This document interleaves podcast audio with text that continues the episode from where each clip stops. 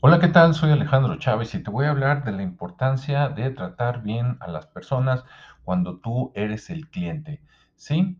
Ya sabemos que pues, el cliente es el que debe de ser el chequeado en las empresas, ¿verdad? El que tratan bien porque es el que va a comprar y él decide si va a una tienda o si va a otra o se queda con el proveedor A o se va con el proveedor B.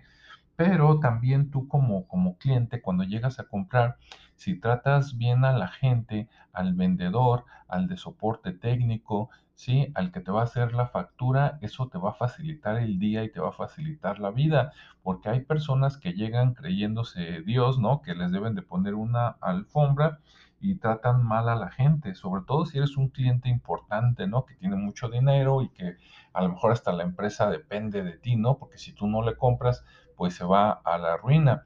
Pero bueno, una cosa es que tengas ese poder de compra y otra cosa es que el, el buenos días, el hola, ¿cómo estás? Este, ese no se debe de perder, ¿no? Porque eso es parte de la cortesía normal que debes de tener con las personas tú como cliente. Además, si tú como cliente eres una buena persona, tratas bien a la gente, seguramente los vendedores, los ingenieros de soporte técnico, los que vienen a darte el mantenimiento de lo que te vendieron, este, les va a dar más gusto, ¿no? Te van a dar más información y te van a tratar mejor y más rápido cada vez que lo necesites.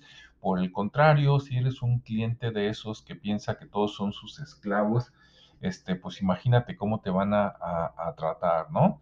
Este, van a hacer a lo mejor que te tardes un poquito más o que, o que pagues más de lo que deberías de pagar, al cabo tienes el dinero, etcétera. Entonces eso pues va en contra, ¿no? Te, te afecta, digamos, a tus ingresos sin que tú te des cuenta.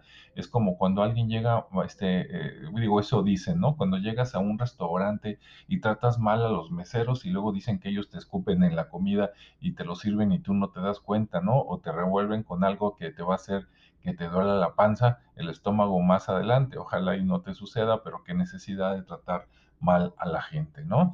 Entonces, aunque tú seas el cliente, tú también debes de tratar bien a la gente para que ellos hagan lo mismo contigo.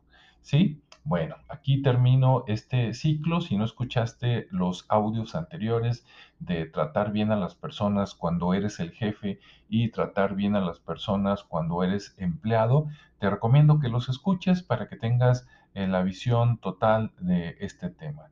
Gracias y que tengas un excelente día.